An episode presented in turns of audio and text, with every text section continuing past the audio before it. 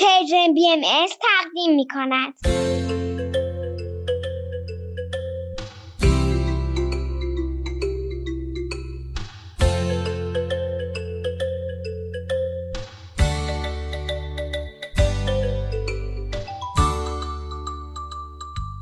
سپیدار و ویز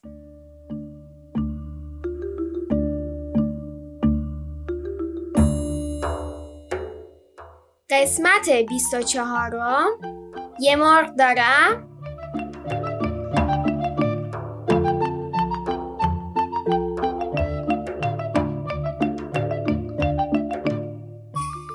سلام سلام حالتون چطوره؟ سلام بچه ها خوبید؟ خوشید؟ امروز ویز رفته مهمونی پیش درختایی که باهاشون دوسته منم بعد از تموم شدن برنامه میرم پیششون امروز ششم مرداد ماه 1401 خورشیدی و 28 ژوئیه 2022 میلادیه. این هفته همون نقاش یه کار جالب کرد. اولش قصه مرغ علی قلی رو تعریف کرد و بعدش به همون بازی یه مرغ دارم یاد داد.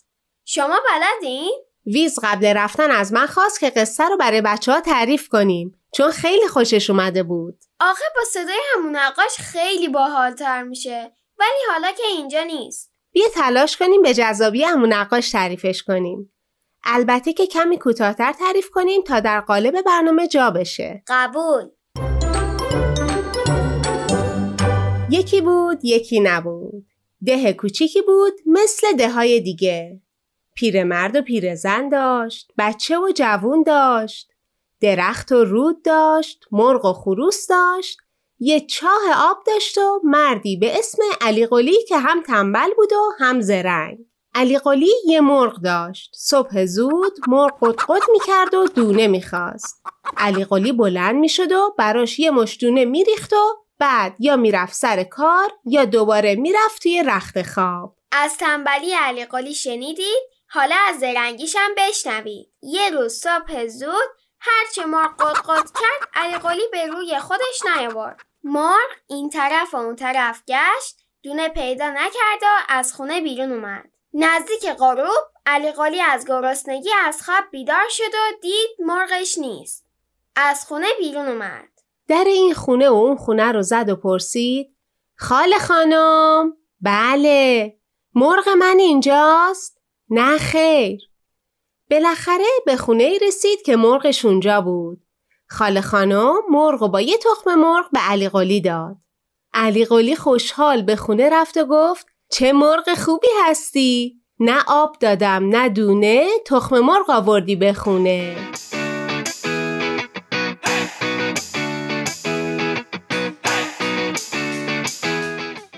وقتی علی قلی تخم مرغ پخت دید نون نداره. به مرغش گفت اگه دوتا تخم مرغ آورده بودی یکی رو می‌دادم و نون می‌گرفتم و نون و تخم مرغ میخوردم.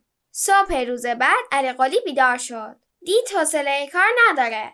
فکری به نظرش رسید. مرغ و زد زیر بغلش و از خونه بیرون اومد.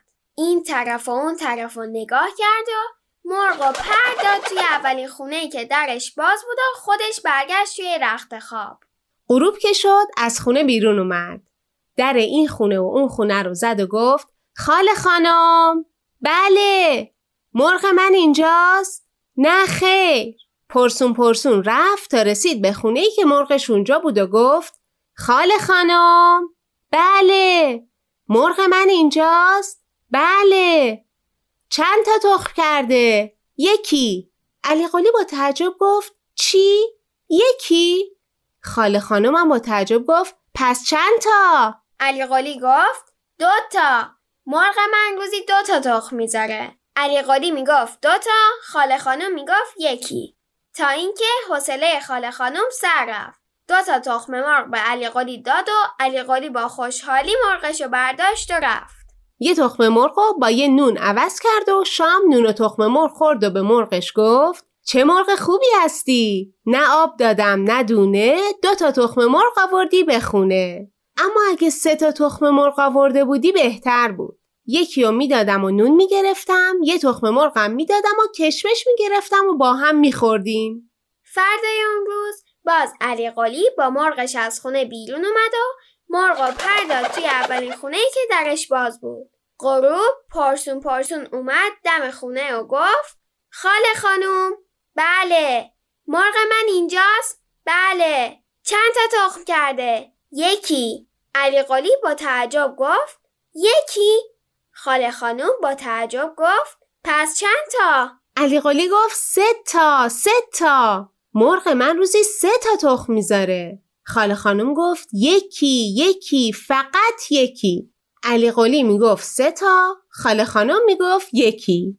بالاخره خاله خانم که دید چیزی نمونده آبرو ریزی بشه سه تا تخم مرغ داد به علی قلی و گفت مواظب باش مرغ دیگه این طرفا پیداش نشه. علی قلی با خوشحالی یه تخم مرغ با یه نون عوض کرد. یه تخم مرغم داد و کمی کشمش گرفت و به خونه رفت. غذاشو که خورد گفت چه مرغ خوبی هستی. نه آب دادم نه دونه سه تا تخم مرغ آوردی خونه. اما اگه چهار تا تخم مرغ می آوردی حالا هندونه هم داشتیم با هم می خوردیم. فردا زودتر از همیشه علی قلی مرغش رو پر داد توی اولین خونه ای که درش باز بود. غروب که شد یه راست اومد در خونه ای که مرغش رو توی اون پر داده و گفت خاله خانم مرغ من اینجاست؟ بله چند تا تخم کرده؟ یکی علی قلی با تعجب گفت یکی؟ خاله خانمم با تعجب گفت پس چند تا؟ علی قلی گفت چهار تا چهار تا مرغ من روزی چهار تا تخم می‌ذاره. خاله خانم گفت یکی یکی فقط یکی. علی قلی می‌گفت چهار تا خاله خانم می‌گفت یکی. بالاخره خاله خانم که دید کار داره از کار میگذره و حرف به دعوا می‌کشه چهار تا تخم مرغ به علی قلی داد و گفت در خونه که بی خود باز باشه مهمون ناخونده میاد. بعدش در محکم بست. اون شب وقتی علی قلی غذا کشمش و هندونش رو خورد به مرغش گفت اگه هر روز ده تا نه بیست تا نه چهل تا نه صد تا تخم مرغ برام می آوردی چقدر پولدار و راحت می شدم. صبح زود بازم علی قلی مرغ و برداشت و از خونه بیرون رفت. اما مردم که فهمیده بودن علی قلی چه کلکی می‌زنه همه درا رو بسته بودن. علی قلی هم مرغ و پر توی کوچه و گفت برو و جاتو پیدا کن و به خونه برگشت. از اون طرف مردم وقتی رفتن از چاه آب بیارن دیدم مرغ علی قلی روی در چاه نشسته و یه تخم مرغ هم کنارشه. خواستم مرغ پر بدن با خودشون گفتم خود علی قلی بیاد و مرغ و تخم مرغ ببره بهتر و فرستادن دنبال علی قلی. علی قلی اومد و گفت مرغ من اینجاست همه گفتن بله علی قلی گفت. چند تا تخم کرده؟ همه گفتن یکی. علی قلی با تعجب گفت یکی. همه با تعجب گفتن پس چند تا؟ علی قلی گفت سی تا چل تا صد تا. حتما شما تخمای مرغم رو برداشتین. همه گفتن کدوم صد تا تخم مرغ؟ کی اونا رو برداشته؟ فقط یکی. علی قلی می‌گفت صد تا مردم می‌گفتن یکی. چیزی نمونده بود کار به دعوا بکشه که کت خدا رو خبر کرده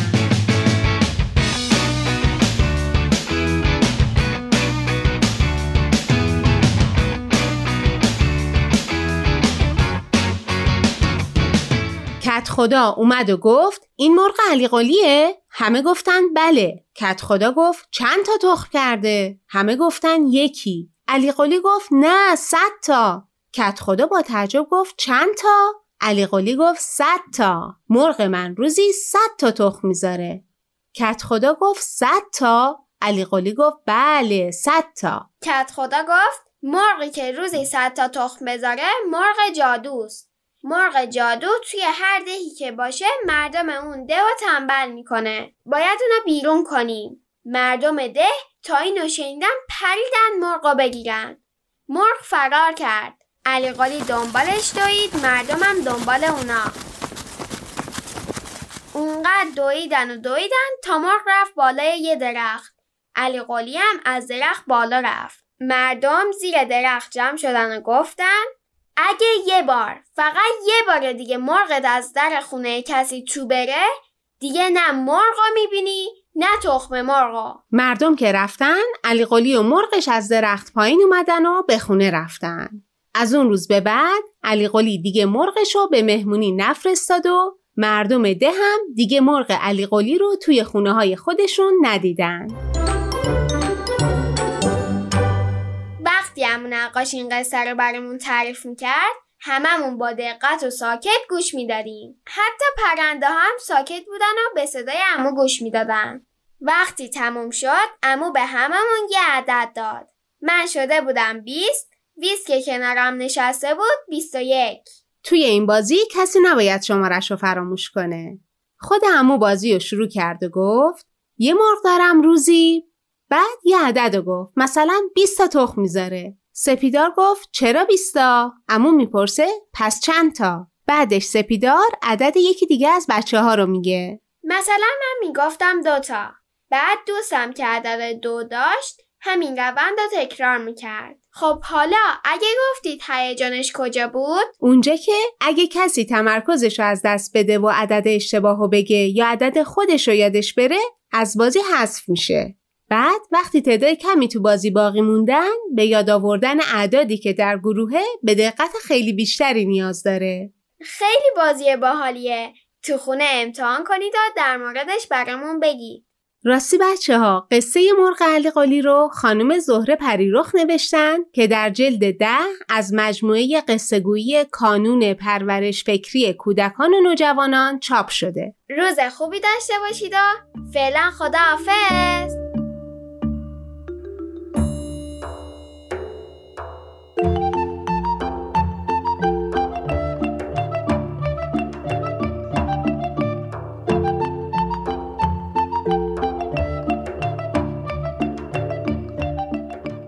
عزیزان بعد از شنیدن یه گوش می‌کنیم ببینیم تیپ تیپی به کجا سفر کرده.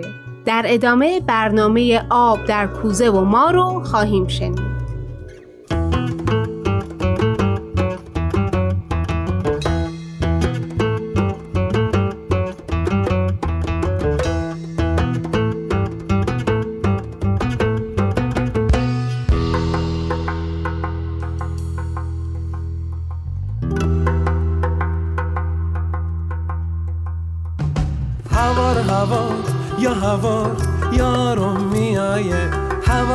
هوار یا هوار دلدارم میایه.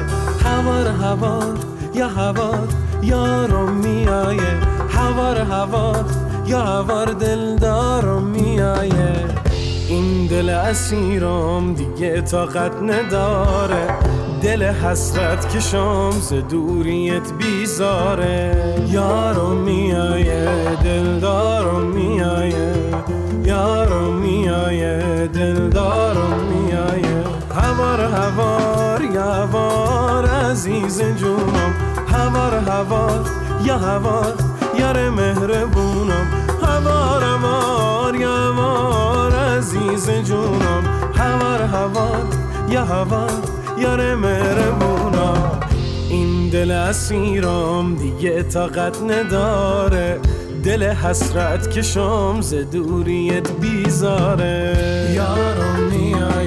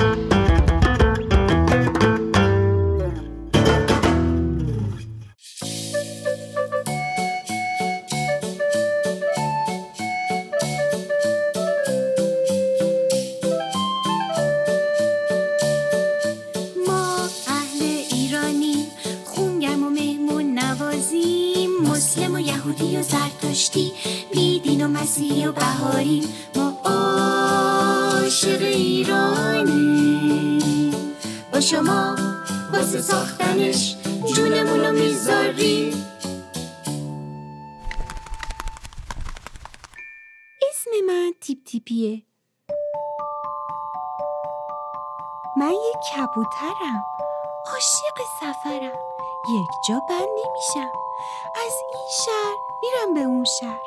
از بالای این کو و اون کو میرم تا بالای بلندترین ساختمونای دنیا. آدما و خونه هاشونو از اون بالا می‌بینم. داستانا و آهنگاشونو میشنوم. حالا تصمیم گرفتم هر جا رفتم و چیز خوشگلی که دیدم هر داستان و آهنگ قشنگی که شنیدم برای دوستام که شما باشین هم تعریف کنم. خب حالا که منو شناختین آماده این ماجرای سفر امروزم رو بشنوین؟ برو که بریم!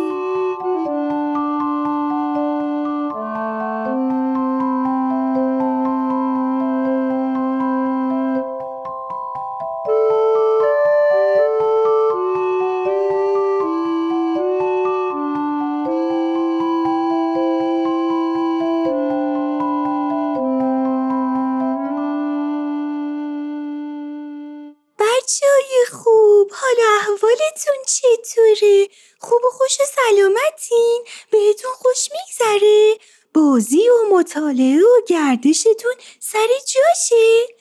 ایشالا که هر جا هستین و هر کار می‌کنین حسابی بهتون خوش بگذره من امروز تو یکی از شهرهای مرکز ایرانم. شهری که از قدیم تو ایران شهر مهمی به حساب می اومده و کلی جای دیدنی داره. شهر قشنگ قزوین. خاندان ما قسم گفتش از قدیم ما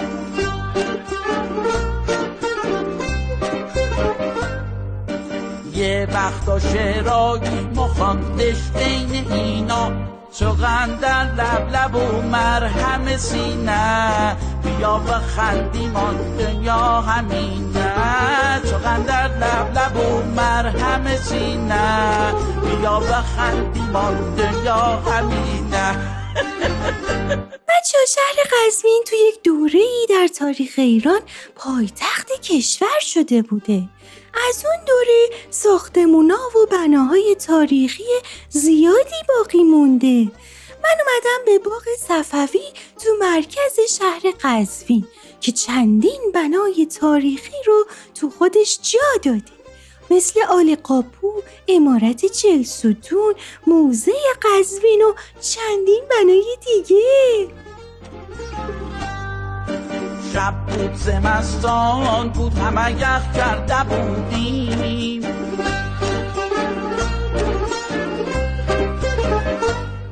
یه چیز جالب اینه که اولین خیابون تو ایران بچه ها اینجا تو قزوین بوده خیابون سپه. من الان دارم بالای خیابون سپه پرواز می‌کنم. جالبه که تصور کنین از خیلی قدیم پرنده هم همین بالا پرواز می‌کردن و آدما اون پایین تو همین خیابون قدم می‌زدن. خوشحال و شاد و خندانم.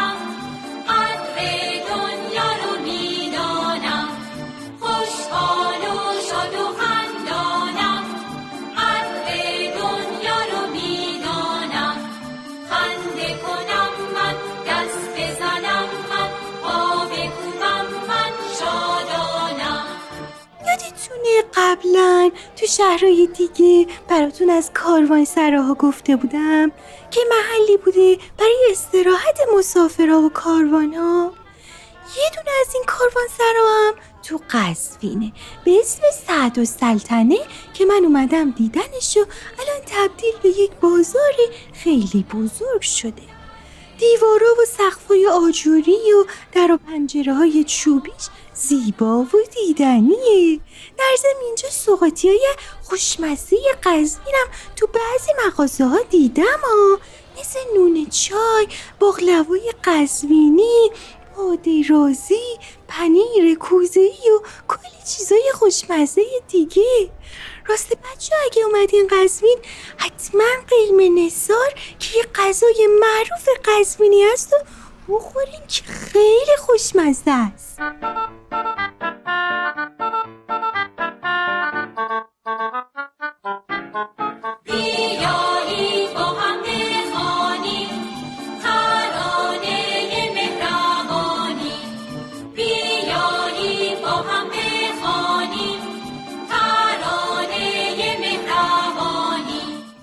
صنایع دستی هم می‌تونین پیدا کنین مثل چادر شب بافی، گیلیم بافی، سرمه دوزی، نوار بافی و مشبک فلز.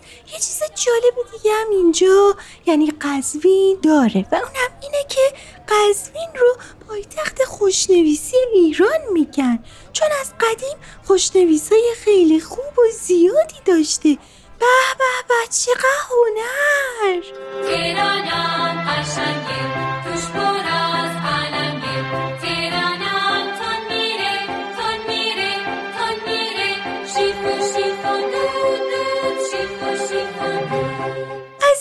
دروازه کوشک دارم رد میشم و میرم به سمت علموت.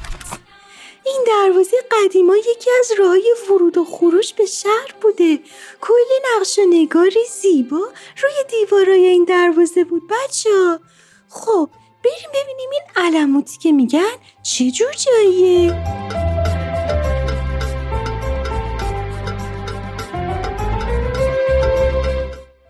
توی راه علمود اتوبوسی رو دیدم که عدهای از اهالی قزوین سوارشن. اتوبوس داره میبردشون به دیدن علمود. اومدم روی یکی از پنجره های بازش نشستم و اتوبوس داره من رو هم با خودش می‌بره. کنارم خانومی نشسته. می‌خوام ازش یک سوالی بپرسم. سلام خانم اسم من تیپ تیپیه. اومدم سفر به قزوین. میشه یکم برام از علمود بگین؟ اونجایی که داریم میریم کجاست؟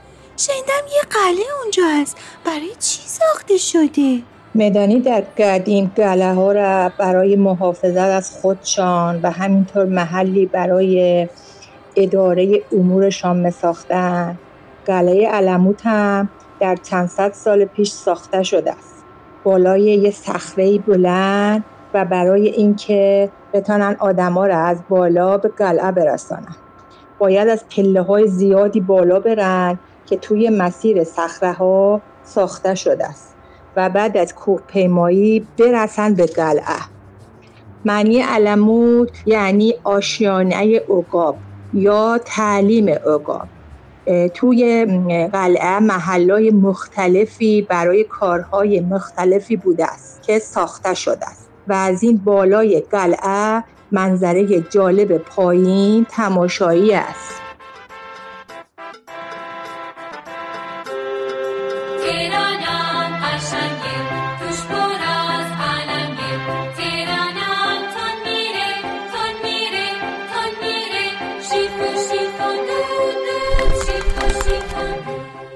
دود جاتون تو قلعه علموت خالی بودا. خیلی جالب بود. یه قلعه بزرگ بالای یه صخره بلند که معلومه کلی امکانات داشته. من اونجا که بودم روی یکی از دیوارای قلعه نشستم و کلی از دیدن منظره لذت بردم. الانم دوباره دارم برمیگردم به سمت خود شهر قزوین. آخه هنوز کلی جای دیدنی دیگه داره که ندیدم. جای تاریخی و طبیعت زیبای اطرافش. دوستای خوبم خیلی به من خوش گذشت. حسابی مراقب خودتون باشین. تا سفر بعدی خدا نگهدارتون.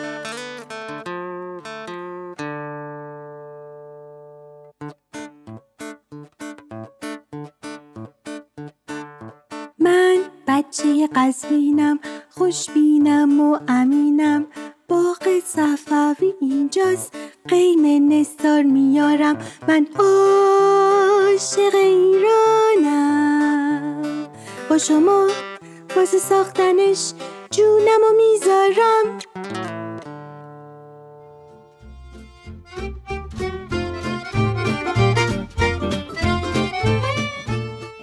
آب در کوزه و ما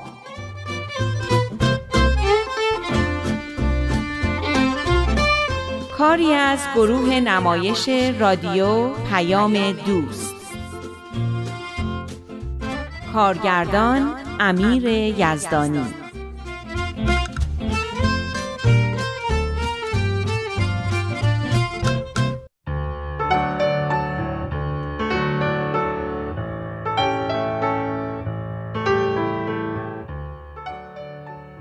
تعریف کردم که دوستی با الهام نقطه عطفی تو زندگیم بود.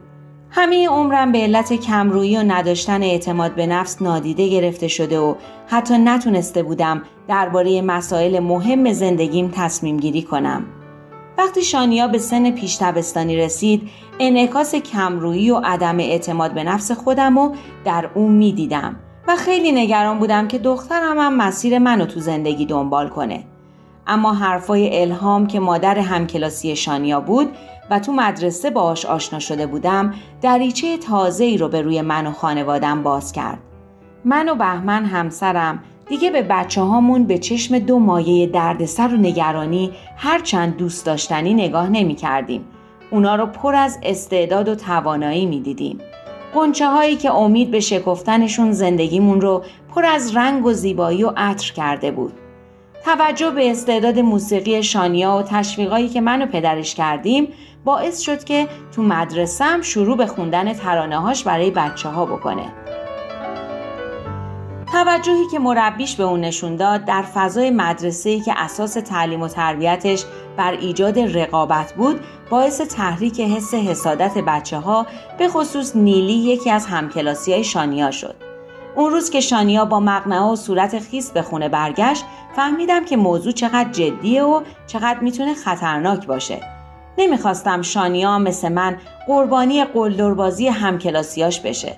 اما مراجعه اول من به مدرسه تنها سمرش این بود که همه اون احساسات تلخ ناتوانی و نادیده گرفته شدن رو که در درون مدرسه خودم تجربه کرده بودم در من زنده کرد. به نظرم رسید که نه مدیر و نه مربیان مدرسه اهمیت کار خودشون رو درک نمی‌کنن و نمی‌دونن که خاطرات بچه ها از مدرسه تا آخر عمر در ذهنشون حک میشه و تاثیرات عمیقی تو زندگی اونا می‌ذاره. ظاهرا اونا هم گرفتاری ها و دقدقه های خودشونو داشتن. نمی‌تونستم اونا رو مقصر بدونم. اونا هم مثل من تو همین مدرسه ها درس خونده بودند و احتمالا فکر می‌کردن همه چیز همونطوری که باید باشه و همیشه بوده. خوشبختانه بار دوم که به همراه الهام به مدرسه رفتیم تونستیم یه قدم مهم و باور نکردنی به طرف آموزش اخلاقی و روحانی بچه هامون برداریم. هدفمون القای اعتقادات و آموزش احکام و فهرست کردن بایدها و نبایدها برای بچههایی که اونا رو نمیفهمیدن نبود. هدف این بود که به بچه ها کمک بکنیم واقعا مفاهیم اخلاقی رو درک کنند و نحوه بکارگیری اونا رو در زندگی روزمره خود یاد بگیرند. تو این روش بچه ها می‌تونستن خودشونم نقش فعالی تو آموزش اخلاقی خودشون و همکلاسیاشون داشته باشن. چیزی که می‌تونست به جای رقابت و حسادت و دشمنی حس دوستی و همکاری رو در قلبهاشون پرورش بده. اون روزا من و الهام با شور و هیجان خاصی مشغول آماده کردن داستانهایی بودیم که قرار شده بود بچه ها به کمک مادرانشون یاد بگیرند و برای بقیه تعریف کنند.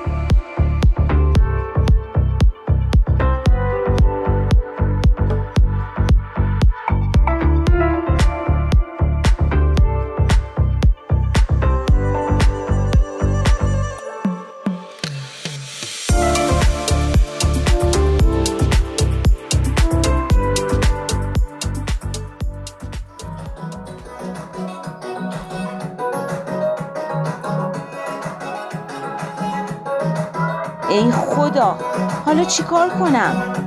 بهمن بهمن تو رو خدا بیا. اومدم این تصویره رو اینجا بذارم. همه قصه ای که تایپ کرده بودم پاک شد. چی میگی؟ بیا ببین چرا اینطوری شد. همه متنم پریده. نترس وحشت نکن. یه نفس عمیق بکش. مسخره نکن دیگه. ببین خانوم کامپیوتر یه آندو داره. که وقتی روش کلیک می‌کنی هر کاری که کرده باشی برمیگرده سر جاش. مثل پاک کن میمونه. بیا اینم متنه. می‌خوام تصویر این بچه ها رو اینجا بذارم. باید چیکار کنم؟ اینطوری که خیلی لوسه. تصویر رو بنداز زیر متن. چطوری؟ اینو می‌بینی؟ تصویر رو می‌تونی هر جا دلت خواست بندازی. تو انداخته بودی روی متن. برای همینم تصویر روشو گرفته بود. بیا اینم تصویرت. رفت زیر متن اما اینطوری که نوشتهاش معلوم نیست. خب میایم اینجا. تو transparency نقاشی رو کم رنگ می‌کنیم. بذار خب. حالا چطوره؟ آه چقدر خوب شد. عالیه. چطوری این کارو کردی؟ خیلی آسونه. اگه انگلیسی بلد بودی خودت میفهمیدی چیکار کنی. اصلا چرا چرا این سیستم انگلیسیه؟ چرا فارسی نیست؟ چه می‌دونم مال آرزوه دیگه. انگلیسی اون که خیلی خوبه. خب تو هم یاد بگیر. اگه بخوای با کامپیوتر کار کنی باید اصطلاحات انگلیسی کار رو بلد باشی. من تو مدرسه زبانم خیلی خوب بود اما لغت های این خیلی سخته. اون دیسیز د بلک بورد که دیگه اینجا به درد نمی‌خوره. همین اصطلاحات رو باید بلد باشی تا کارت را بیفته. تو چطوری یاد گرفتی؟ تو آموزش هایی که سر کار بهمون می‌دادن بود. باید این لغت ها رو حفظ می‌کردیم یه جزوه بهمون داده بودن. خب همون جزوه رو بده به من. او مال چند سال پیشه چه می‌دونم کجاست. خیلی خب بذارین تموم شه میرم ببینم می‌تونم تو این کارت و مارتون رو پیداش کنم.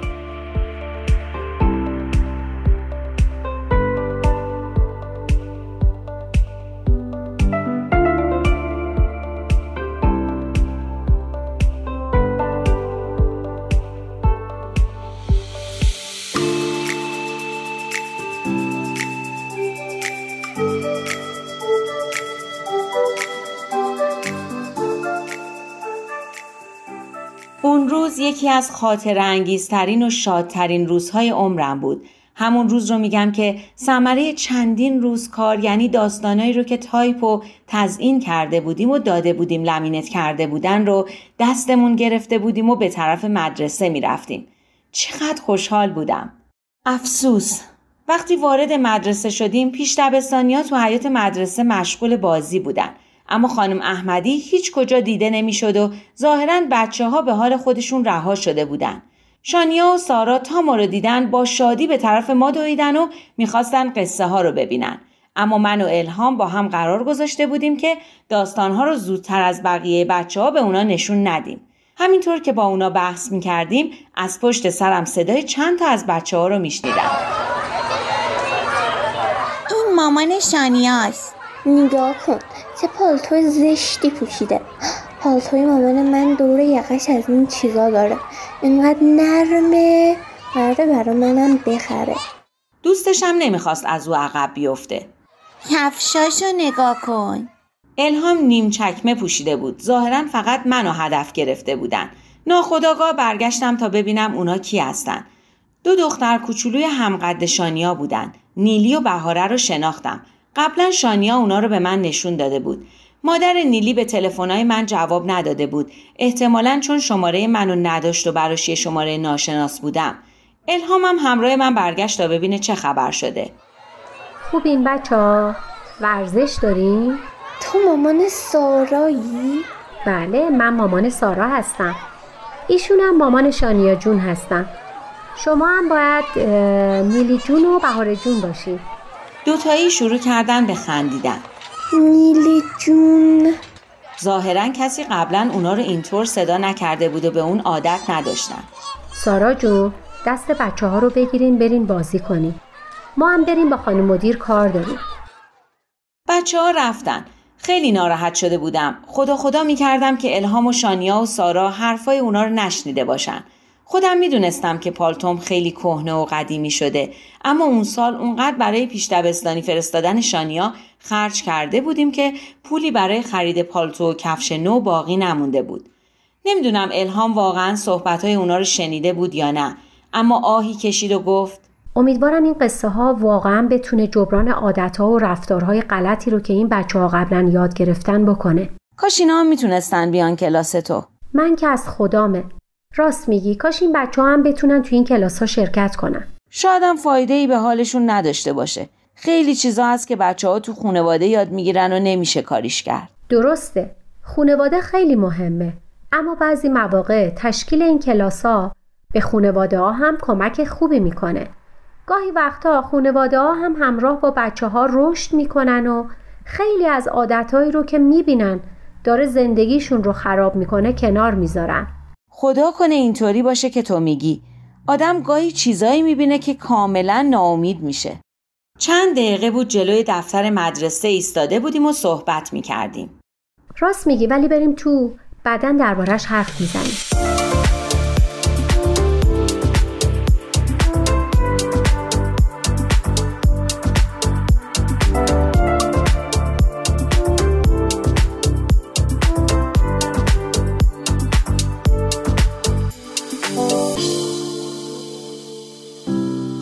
خیلی از داستانهای آماده شده خوشش اومد و تصمیم گرفت برای اینکه مادرها رو بهتر با این طرح آشنا کنه یه جلسه شور اولیا و مربیان تشکیل بده. به نظر من اومد که لزومی نداره اینقدر تشریفات بچینیم و کار رو سخت کنیم. اما به خاطر استقبال الهام از این پیشنهاد حرفی نزدم. وقتی برمیگشتیم به الهام گفتم به نظرت این شور اولیا و مربیان واقعا لازم بود؟ حالا دوباره دو هفته دیگه طول می‌کشه. آره بیشتر طول می‌کشه. اما اگه بخوایم مادرها واقعا دل به کار بدن و این داستانا نره یه گوشه خاک بخوره بهتره که به طور کامل در جریان قرار بگیرن.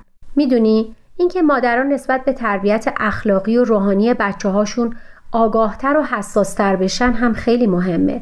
میترسن بدون این آگاهی کارا اصلا پیش نره. آره آگاه شدن مادرها هم خیلی مهمه. البته به شرطی که بخوان. اما تا امتحان نکنیم که نمی‌فهمیم می‌خوان یا نه. راست میگی. من که خیلی امیدوارم. مطمئنم این شور اولیا و مربیان خوب پیش میره و همکاری مادرها جلب میشه. هرچی باشه همه پدر و مادرها دوست دارن بچه هاشون خوب تربیت بشن. اگه بدونن راهش چیه حتما همکاری می‌کنن. اما من به اندازه تو خوشبین نیستم. خیلی از پدر مادرها هستن که بچه براشون اهمیتی نداره. رهاش می‌کنن به حال خودش شاید برای اینه که خودشونم بچگی بدی داشتن اما بچه های اینا هم بچه هایی رو تربیت می‌کنن که مثل خودشونن برای همینه که کار دنیا هیچ وقت درست نمیشه نه دیگه اینقدر ناامید نباش کار دنیا با همین کارهایی که داریم می‌کنیم درست میشه. فکر کن هر بچه‌ای که درستی رو یاد می‌گیره یکی از اجزای دنیای آینده درست میشه. حالا فکر کن از این کلاسا تو همه دنیا هست. تو هر گوشه ای از دنیا یه عده‌ای دارن این کلاسا رو برگزار می‌کنن و کمک می‌کنن به ساخته شدن دنیای آینده. می‌خوای بگی از همین کلاسی که تو برای شانیا اینا تشکیل دادی جاهای دیگه دنیا هم هست؟ آره دیگه این که فقط تو ایران نیست همه جا هست بچه ها از نژادها و دینها و ملیت های مختلف به این کلاس ها میرن خیلی از بچه ها تو شهرها و روستاها و جاهایی که زیاد پیشرفته نبودن و حتی توی کشورهای پیشرفته به این کلاس ها رفتن و تونستن خیلی چیزا رو تو خودشون و تو جامعهشون تغییر بدن و بهتر کنن. اما من فکر کردم این کلاس ها رو بهایی درست کردن. البته این کلاس ها با الهام از تعالیم بهایی درست شدن. اما فقط مال بهایی ها نیستن. مال همه بچه های دنیا. از هر دین و نژاد و مذهب و قومیتی که می‌خوان باشن. اخلاق که مخصوص بهایی ها نیست. نه صداقت و محبت تو اسلام هم هست. تو مسیحی هم هست. حتی بیدینا هم این اصول رو قبول دارن. آفرین. اخلاق یه چیزیه که همه قبول دارن. بین همه آدمای روی زمین مشترکه. همه می‌دونن که برای داشتن یه زندگی سالم و یه جامعه سالم لازمه. قبول دارن اما اونی که واقعا به اخلاقیات پایبند باشه خیلی کمه. راست میگی. برای همین خیلی به این جور کلاس ها و فعالیت ها احتیاج داریم. چند وقت پیش یه ویدیوی جالبی دیدم. نشون می‌داد چطور کلاسای محله‌ای که همشون قاچاقچی و خلافکار بودن باعث شده نوجوانای توش مثل بقیه همسن و سالاشون به سمت خلاف نرن و فضای جامعهشون رو به کلی تغییر بدن.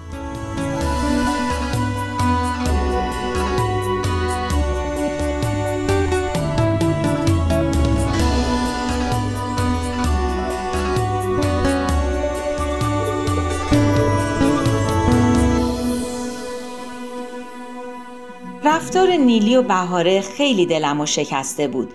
مرتب به خودم می‌گفتم اونا دو تا بچه بیشتر نیستن. بچه هایی که درست تربیت نشدن. اما این حرفا فایده ای نداشت. انگار همه غم و غصه دنیا روی قلبم سنگینی می‌کرد. احساس می‌کردم خیلی تحقیر شدم و این خیلی ناعادلانه است. حتی نتونسته بودم با الهام دربارش حرف بزنم. شب که بهمن خونه اومد طاقت نیاوردم و همه چیزو براش تعریف کردم. چشمام پر از اشک شده بود و به زحمت جلوی گریم و گرفته بودم. انگار بازی دختر کوچولوی تنها و دست پاچلفتی بودم که در مقابل بدرفتاری های دیگران پناهی نداشت. احساس کردم بهمنم خیلی ناراحت شد و دلش سوخت. اصلا ناراحت نباش. این ماه که حقوق گرفتم اول بیا بریم یه پالتو و یه جفت کفش برا خودت بخر. چطوری؟ این ماه که شهریه کلاس موسیقی رو هم داریم. خب پالتو رو این ماه بخر کفش و ماه دیگه. این چندرغازی که میدن به هیچ جای آدم نمی‌رسه.